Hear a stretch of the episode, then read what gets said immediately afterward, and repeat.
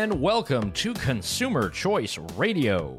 We're broadcasting to you across the globe, principally on Saga 960 AM, saga960am.ca. You guys can stream there. And the Big Talker 1067 FM in Wilmington, North Carolina. It's a very busy week. Plenty going on. I know your ears are attuned to what you're listening on the radio. You want to hear the best news and analysis on all consumer topics, and that's why you're here at Consumer Choice Radio. I'm one half of your host, Yael Ossowski, broadcasting from the home studio, looking out at some nice greenery that spring has brought us.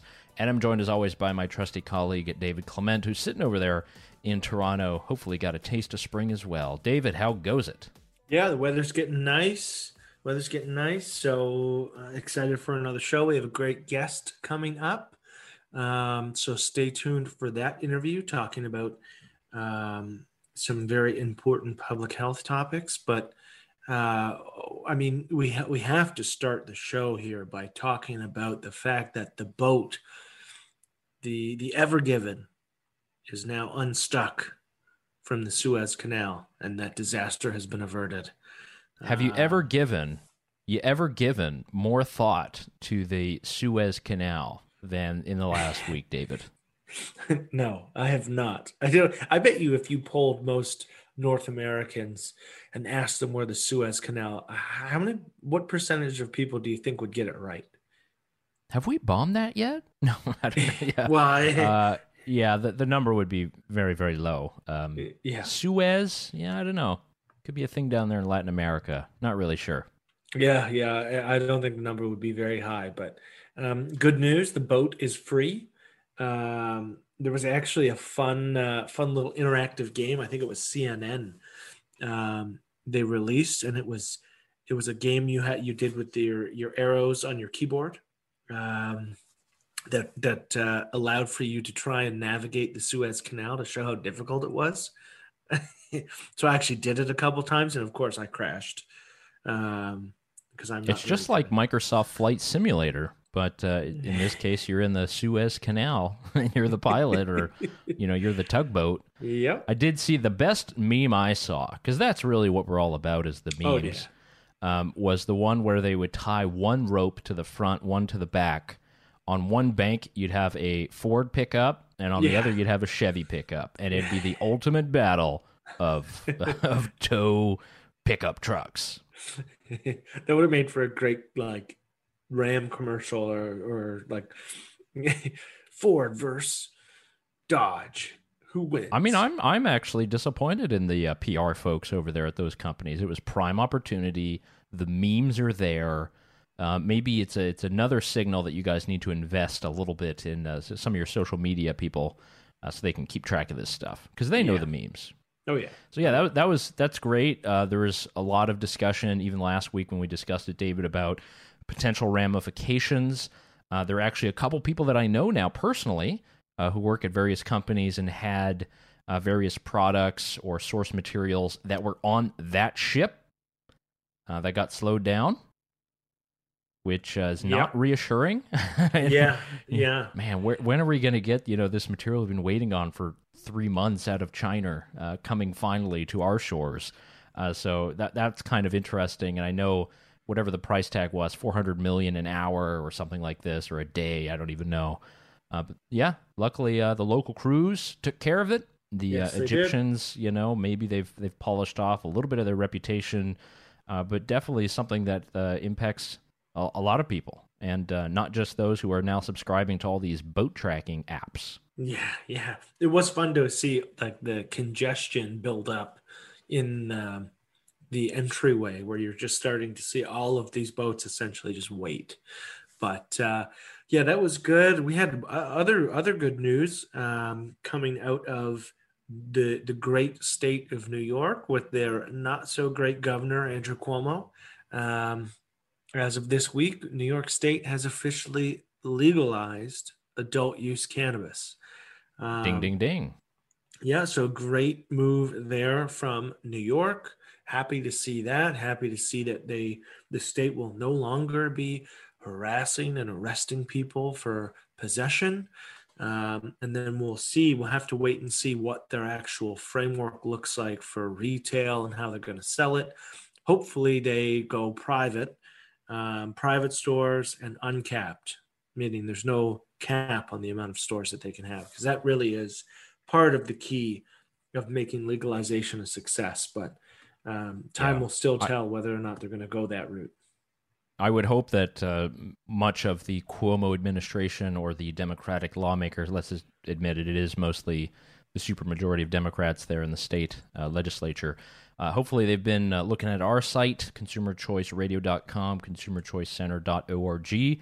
David and I have been writing about many of the different legalization schemes throughout North America. David, you've been featured in much of the conversation in Ontario and various fixes that have helped consumers and that have been very important, and a lot of things that are obviously overlooked when you're, tilting towards cannabis legalization. There's been some debate over various parts of the regulation on caps of stores, as you mentioned, whether they should privatize, whether it should be a state industry. I would hope it would not be an empire state industries or something like that. They would actually have competition. I would think so.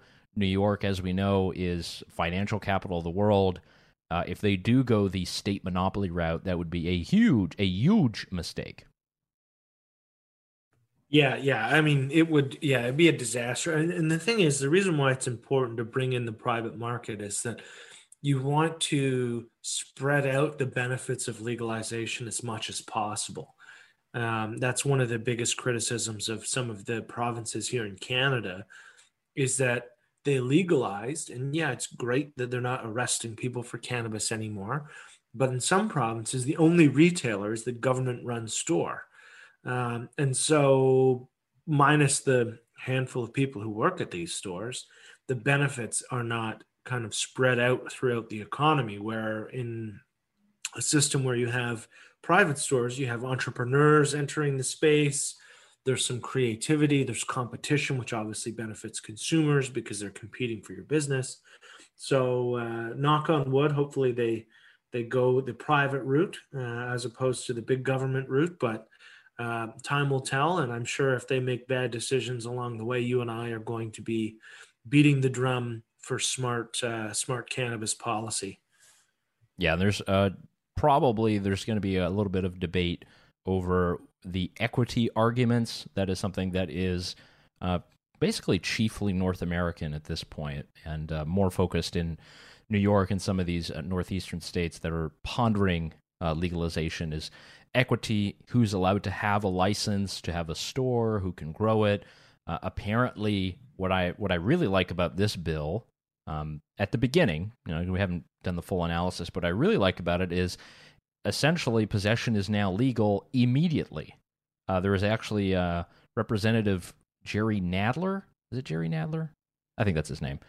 Fellow there from New York State. He's in the Congress. He was saying, actually, no, this doesn't go until 2022. And a couple of reporters there on Twitter had to correct him. Good, because if there is any kind of indication to law enforcement that they can still arrest people for this now legal product, that'd be a big issue. I know that was a big issue in the early days of Canadian legalization, and just in the couple of hours right before, or right after legalization, you did have people who were still being arrested. Yeah. Yeah. So it's good that is getting corrected, and they're hopefully not going to continue to make some of those silly decisions. But so speaking of silly decisions, David, smart decision, there's one I wanted to bring up because I think it's pertinent. You mentioned a few shows ago that there is was a proposed Amazon warehouse there in your neck of the woods, yes. And this is something that is coming up in the state of Alabama. There is an Amazon warehouse that is seems to be the epicenter now of large union organization efforts. There's actually a vote on whether or not the workforce there will unionize. I don't think the vote has happened yet, but I think it's pretty imminent. Sometime this week. I don't know exactly when, but this is the full force of the labor movement and people who are against unionization. And there are a lot of people on both sides, people on staff, obviously, who work there, but also people flying in from around the country and all over the world to try to push one side or the other. It's really interesting, David, but I'm wondering your kind of thoughts on that. If we have, you know, on the point of view of a consumer, does it matter to you if an Amazon warehouse or a, you know, whatever warehouse for whatever product, does it matter for you if it is unionized? Is that something that we should care about, or what do you think an impact would be on that? Yeah, so I mean, traditionally speaking, a union atmosphere in that type of scenario would likely mean increased labor costs, just because they collectively bargain, which is the point. So there could be a negative there from a consumer viewpoint if prices increase as a result. That being said, Amazon is particularly good at being efficient. I think it raises a bigger question of, so Amazon already pays well beyond what some of the federal minimum wage proposals would be. So they already pay much higher than the otherwise market rate, especially for somewhere like Alabama. So that makes some of the questions about unionization strange, because it's not necessarily like you have all of these underpaid employees per se that would maybe drive the case for unionization. But then the bigger question is should you have to be in a union? So I have no issue with people collectively bargaining. I have no issue with groups of people creating a union. But what if you don't want to be in the union? I'm interested to hear what your take is here. Like if you were there and you didn't want to be in the union and they vote for a union, should you be able to not be part of the collective bargaining unit and negotiate your salary and your terms independently? Some people really, really like that idea. Some people really, really hate it. But I think required union membership is always a puzzling one for me. Well, in Alabama, so they are a right-to-work state, meaning that you're not required to be a member of a union in order to have a particular job. So they do have that enshrined, and actually enshrined in their constitution. They actually had a vote on it about 5-6 years ago that put it in the Alabama Constitution that they are a right-to-work state. So that is kind of interesting. Again, as someone who grew up in the South, you know, we don't necessarily have the largest union presence. It's something that tends to be bigger in the Northeast or in California, Illinois, definitely Ontario and Quebec. I mean, the unions there kind of run everything. So it's not very similar. You know, you can't really say that. And it is interesting, as you mentioned, that it is Amazon that's being targeted as sort of numero uno placed for this labor battle, because as you mentioned, Amazon actually pays much higher rates and has like this standard of $15 an hour that they've put in across all of their different locations. And, you know, it seems as if this is not the target you want to go after. I mean, there's all kinds of other arguments you can make in different areas. I think from my point of view, I think you probably agree with that. You know, just having a union is not problematic. If people want to organize and freely associate and try to negotiate or do whatever, free to do so.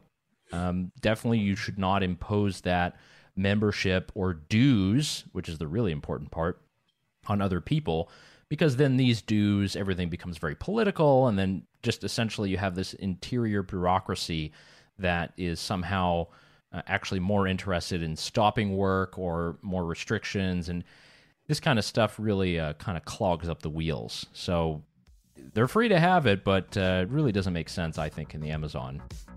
That said, I know we're heading to commercial break. We have a great guest coming up, Dr. Henry Miller. So please stay tuned for that. And we'll be right back to you on Consumer Choice Radio shortly after this commercial break.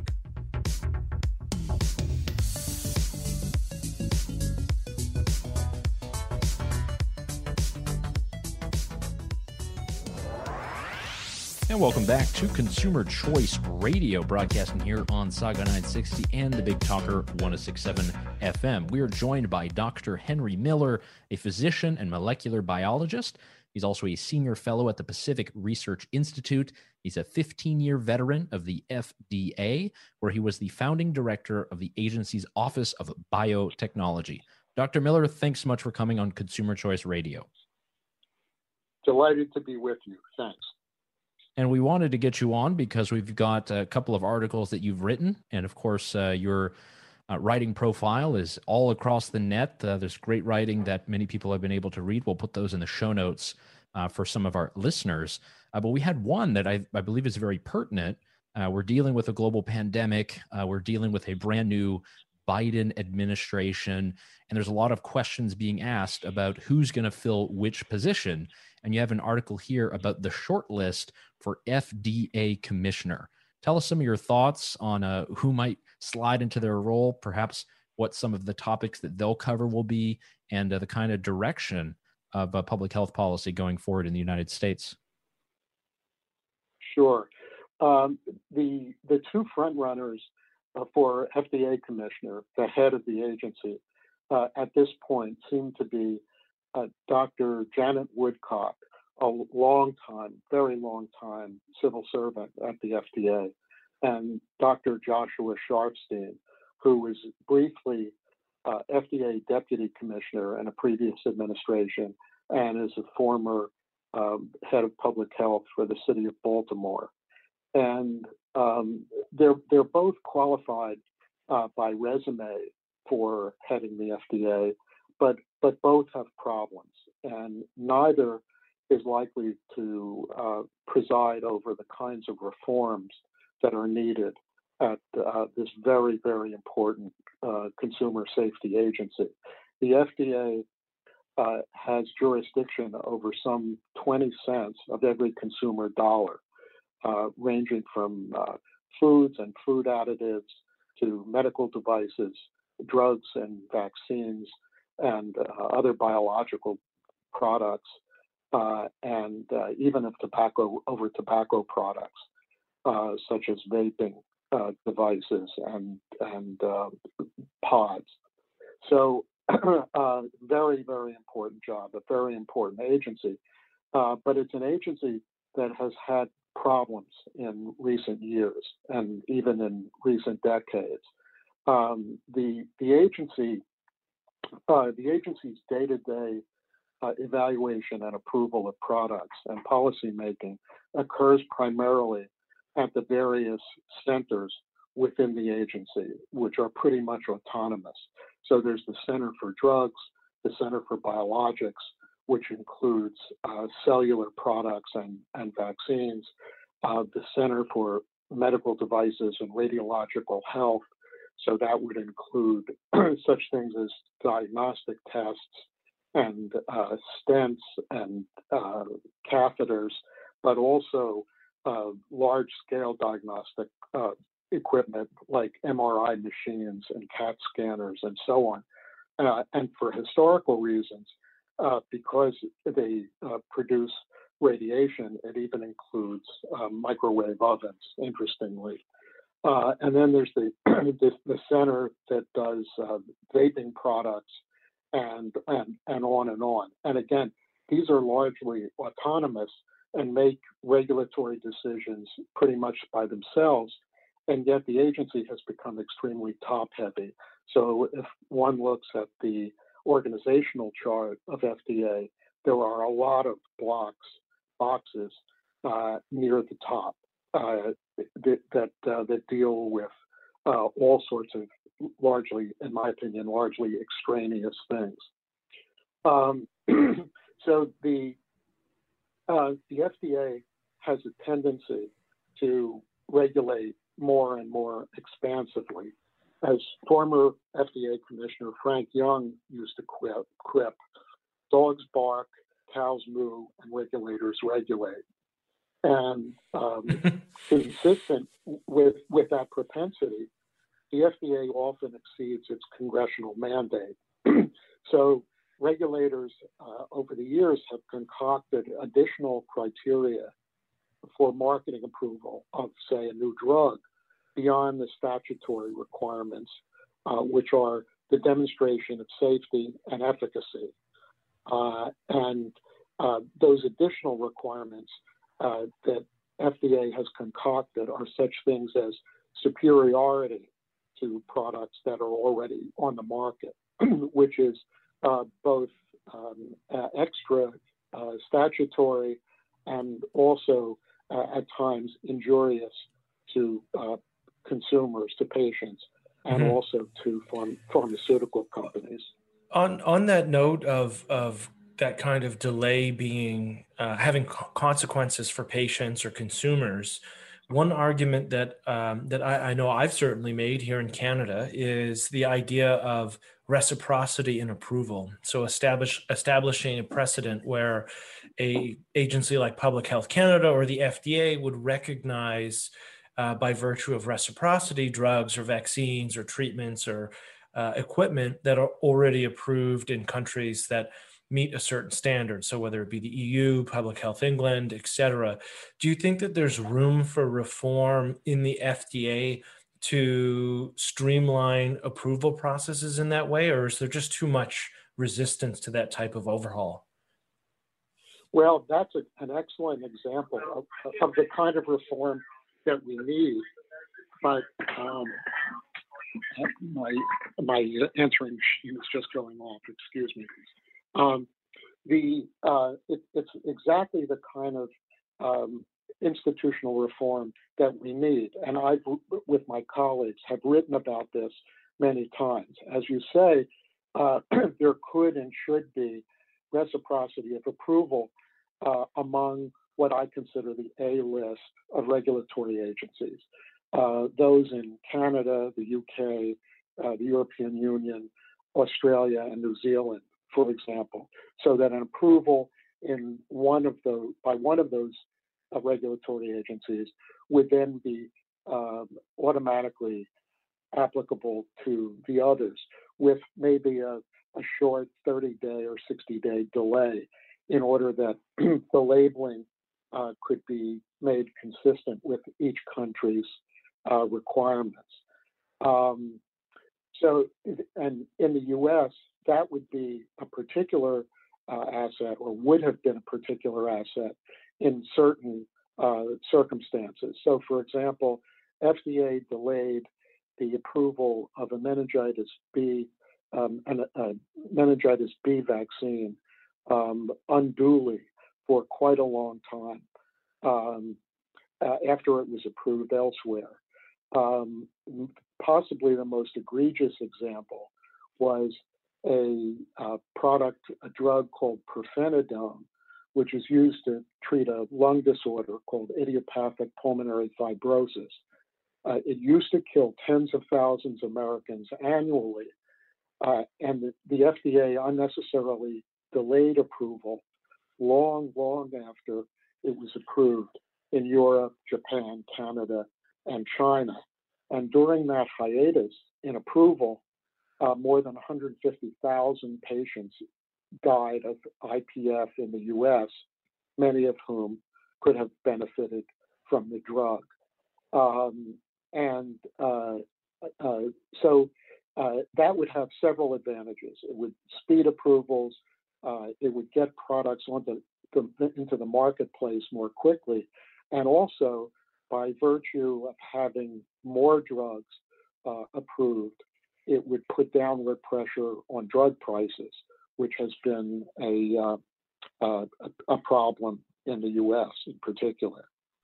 You're listening to Consumer Choice Radio. We're speaking with Dr. Henry Miller. You can follow him on Twitter at Henry I. Miller, and we'll also link to some of his articles. Another one that we came across has to do with smarter approaches to health. It seems as if we've been in a constant conversation the past year about best practices for health. A lot of people have gotten all kinds of top-down information, but you actually put forward in this article that there are ways that people can improve their public health actually at home with something as simple as sugar-free chewing gum, not just the mask, not just avoiding indoor crowds, but actually chewing on something would make us feel better. Could you explain that a little bit? Yeah, the article that you're alluding to was part of an analysis of the ways that we can address the coronavirus pandemic. So there are areas of personal responsibility and shared responsibility and government intervention. And so personal responsibilities are such things as physical distancing, wearing masks, avoiding crowds in indoor venues, and so on, that we can do as individuals.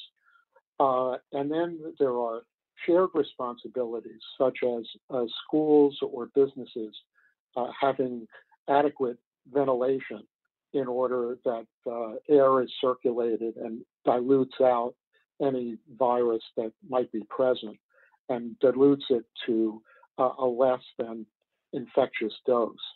And then there are things that, of course, the government can do, such as instituting testing and contact tracing, and then the more heavy-handed interventions like lockdowns and so on. One of the unobvious, for me at least, until I began to look into this, one of the really unobvious individual interventions that that seems to have promise is chewing sugar-free gum. Now, how could that be? Well, there are several ways. Chewing gum elicits saliva production, and saliva has both antiviral and antibacterial properties. Aside from the antiviral properties, because we don't know yet whether it has activity against SARS-CoV-2, it certainly has antibacterial properties, which prevents dental caries, that is, cavities. And by doing that, we reduce the incidence of gum disease and other things, which is particularly important during a time when many people have neglected regular dental checkups and dental care. That's one way that that chewing gum is beneficial. Another way is, and this is perhaps even less obvious, the lockdown imposed isolation and anxiety over the past 14 or 15 months has caused many people to be depressed. And all of this, the isolation, the anxiety, the depression, erode the body's natural immune system. And an ingenious clinical trial, controlled clinical trial, that was performed some years ago found, quote, gum chewing had consistent positive effects on mood during acute laboratory stressor. The subjects who, that's end quote. The subjects who chewed gum, quote, had significant better alertness and reduced anxiety, stress, and salivary cortisol, end quote. Cortisol is a stress hormone. And also the gum chewers, as opposed to controls, did better on multitasking tests known to evoke stress. So in a sense, it brings new meaning to the cliche about walking and chewing gum at the same time. In other words, people who were chewing gum were better able to walk than those who were not chewing gum. So there are a lot of simple things that can be done, including chewing of gum, which is cheap and readily available, and also for many of us, pleasant as well. Oh, it's super, super interesting. I mean, who would have thought that something so simple could actually have such an impact? Now, we do have to go to commercial, but we'd love to chat with you for our next segment as well to build on that and some of the other regulatory questions if you don't mind joining us after the break. I'd be delighted to.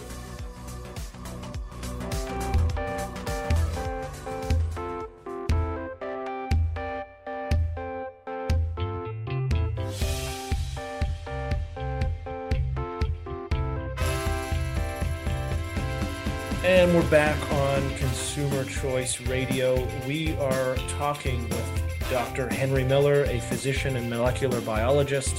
He's a senior fellow at the Pacific Research Institute, a 15-year veteran of the FDA, and he was the founding director of the agency's Office of Biotechnology. Dr. Miller, you just explained to our listeners how something so simple like chewing gum could provide, or chewing sugar-free gum could provide some positive health benefits. Super interesting subject. Is there anything else in your mind that is like low-hanging fruit like that you can see where maybe we wouldn't immediately think that it would have a positive health impact, but it does?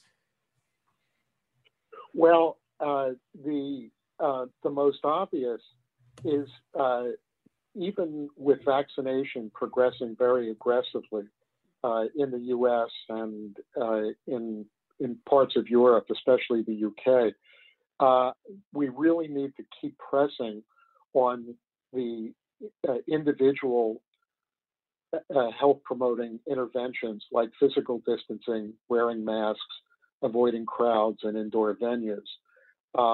These all add up. And for those of us who are being or have already been vaccinated, there's a temptation to throw off the yoke of these restrictions, of these interventions, which range from annoying to debilitating, the latter being not being able to see loved ones and visit the elderly and grandchildren and so on. So it's primarily continuing to do what we know works at a time when there's a temptation to give them up, to lighten the burden. And that's been particularly evident. The illustration of that has been particularly evident from the surges in cases and hospitalizations that occurred following Thanksgiving, when people got together, the Christmas, New Year's period, and now spring break. And many public health officials, including just a few days ago, the head of the CDC was actually tearful and said that she was terrified that we were going to have another surge, even as we approach the what we hope will be the end of the most severe part of the pandemic. As a result, she said, of people lightening up on discipline and celebrating at spring break. Yeah, I mean that's super important to stress for our listeners, is that we have to be vigilant until we do get to a point where we have vaccination rates at a level where we wouldn't see that surge, because obviously that prevents serious illness and the spread of the virus. I did want to just circle back with you quickly on the FDA and other public health bodies and the ongoing debate about AstraZeneca, because some countries have paused the vaccination, some of the use of that vaccine, some have limited it or age restricted it, and some, like the United States, have not or have been slow to approve it. And I just wanted your take on that delay and some of the confusion, and whether or not that's creating a scenario of vaccine hesitancy. Undoubtedly, it contributes to vaccine hesitancy, which of course is people's reluctance, sometimes widespread in certain countries, reluctance to get the vaccine. There's some confusion, though, about what constitutes delay. So, for example, some people have cited a delay in FDA's authorization for emergency use of the AstraZeneca vaccine. But to my knowledge, AstraZeneca has not yet requested FDA's authorization. And so, for example, another example of that was that the Wall Street Journal editorialized in December that FDA was taking too long to authorize the Moderna vaccine. The Pfizer BioNTech vaccine came first, you'll recall, and then Moderna was in the pipeline. But the journal said that FDA was taking too long. And I had a letter to the editor published in the Wall Street Journal that said, wait a minute, unless you have seen the application, with the actual application for authorization, which, by the way, runs into the hundreds of thousands of pages, you can't tell. You don't know the quality of the data. You don't know whether there were problems with the reporting of the data from the dozens of testing centers worldwide. And you certainly don't know the results of the inspections of the manufacturing facilities, which also can be spread all over the world, or even whether the inspections had yet been done by the various regulatory agencies.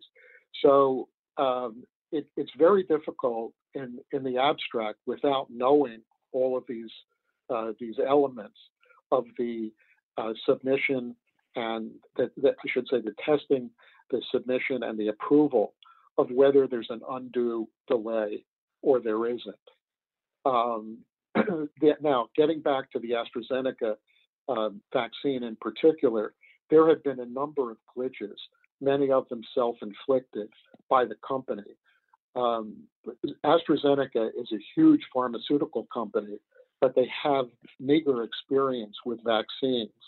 And there were some anomalies in the initial results of the clinical testing, and in fact, anomalies in the clinical trial itself. So the way that the trial was supposed to proceed was with those several weeks later, but there was a miscommunication, and some of the subjects in the clinical trial were given a half dose first, and then several weeks later, the full dose. And to everyone's astonishment, that those who got the half dose and then the full dose were better protected than those who got two doses of the full dose. So that was an accident, and it inspired a lack of confidence in those of us who don't expect those sorts of errors in clinical trials conducted by a major drug company. And then there was some concern about an abnormal pattern of clotting, blood clots, in those who were injected with the AstraZeneca vaccine in certain parts of Europe. That turned out to be probably a red herring. And in any case, the benefits of the AstraZeneca vaccine certainly far, far outweigh any risks, theoretical or otherwise.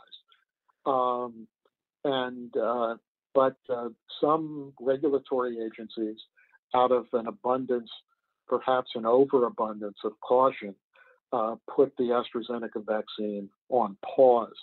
And in Canada, the AstraZeneca vaccine alone has been restricted to people in certain age groups.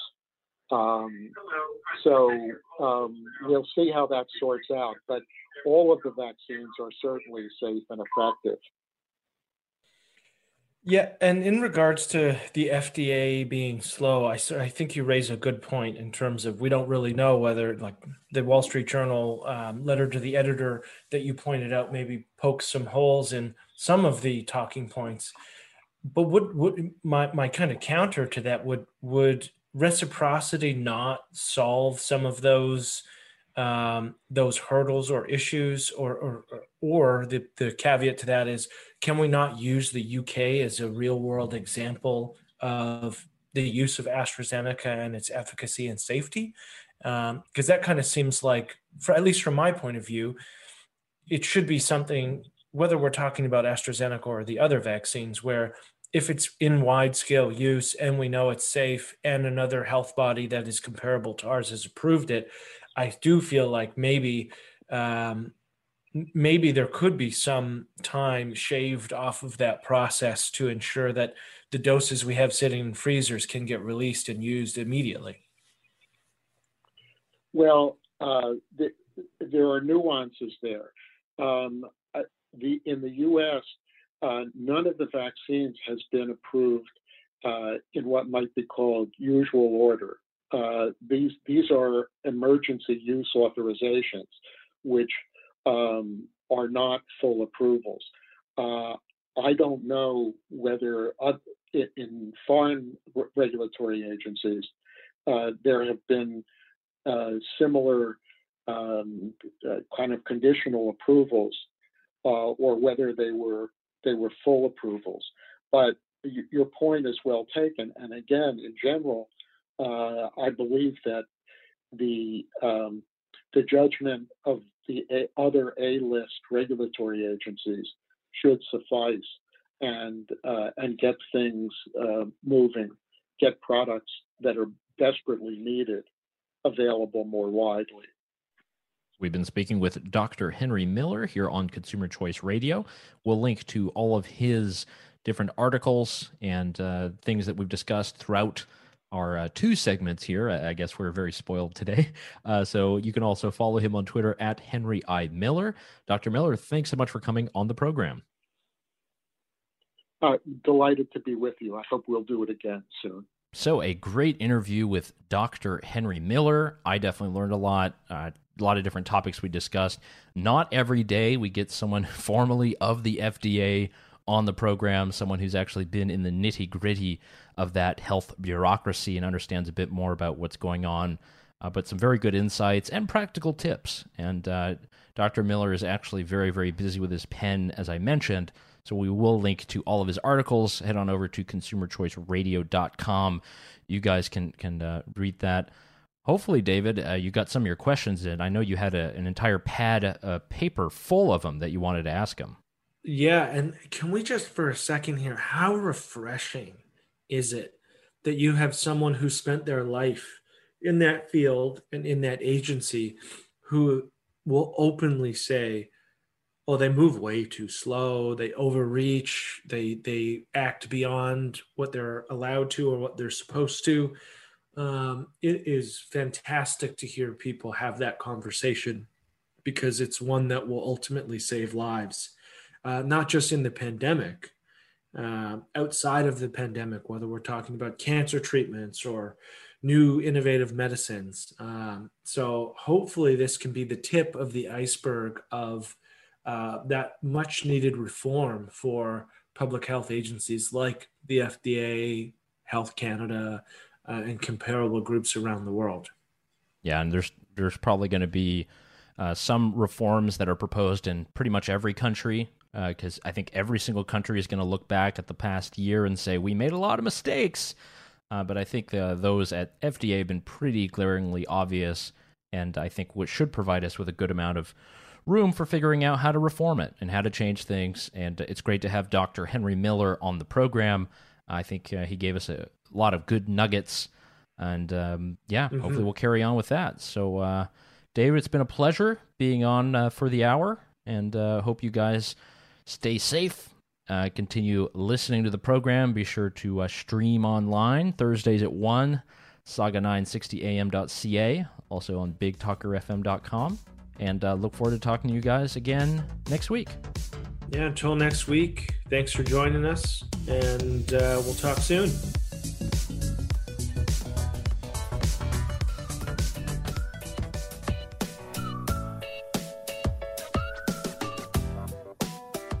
And that does it for Consumer Choice Radio. Thank you for joining us for the hour, and for all the other past shows and archives, check out Consumer Choice Radio for much more. Consumer Choice Radio, hosted by Yael Ossowski and myself, David Clement, is a syndicated weekly conversation featuring the latest news, interviews, and expert analysis that covers consumer topics from around the world, focusing on innovation, tech, regulatory policy, and science. Tune in every week to learn why consumer choice matters. You can find all of our previous episodes, interviews, and show notes over on consumerchoiceradio.com, as well as the podcast version of this show. And, as always, be sure to subscribe and rate us wherever you do listen to your podcasts. You can follow us on Twitter at ConsumerCRadio, myself at YAELOSS, and David at Clement Liberty. And find our interviews on YouTube and Instagram, just looking up Consumer Choice Radio. If there is a consumer issue affecting you that you think that we should cover, email us directly at hello@consumerchoiceradio.com. Thank you again for listening.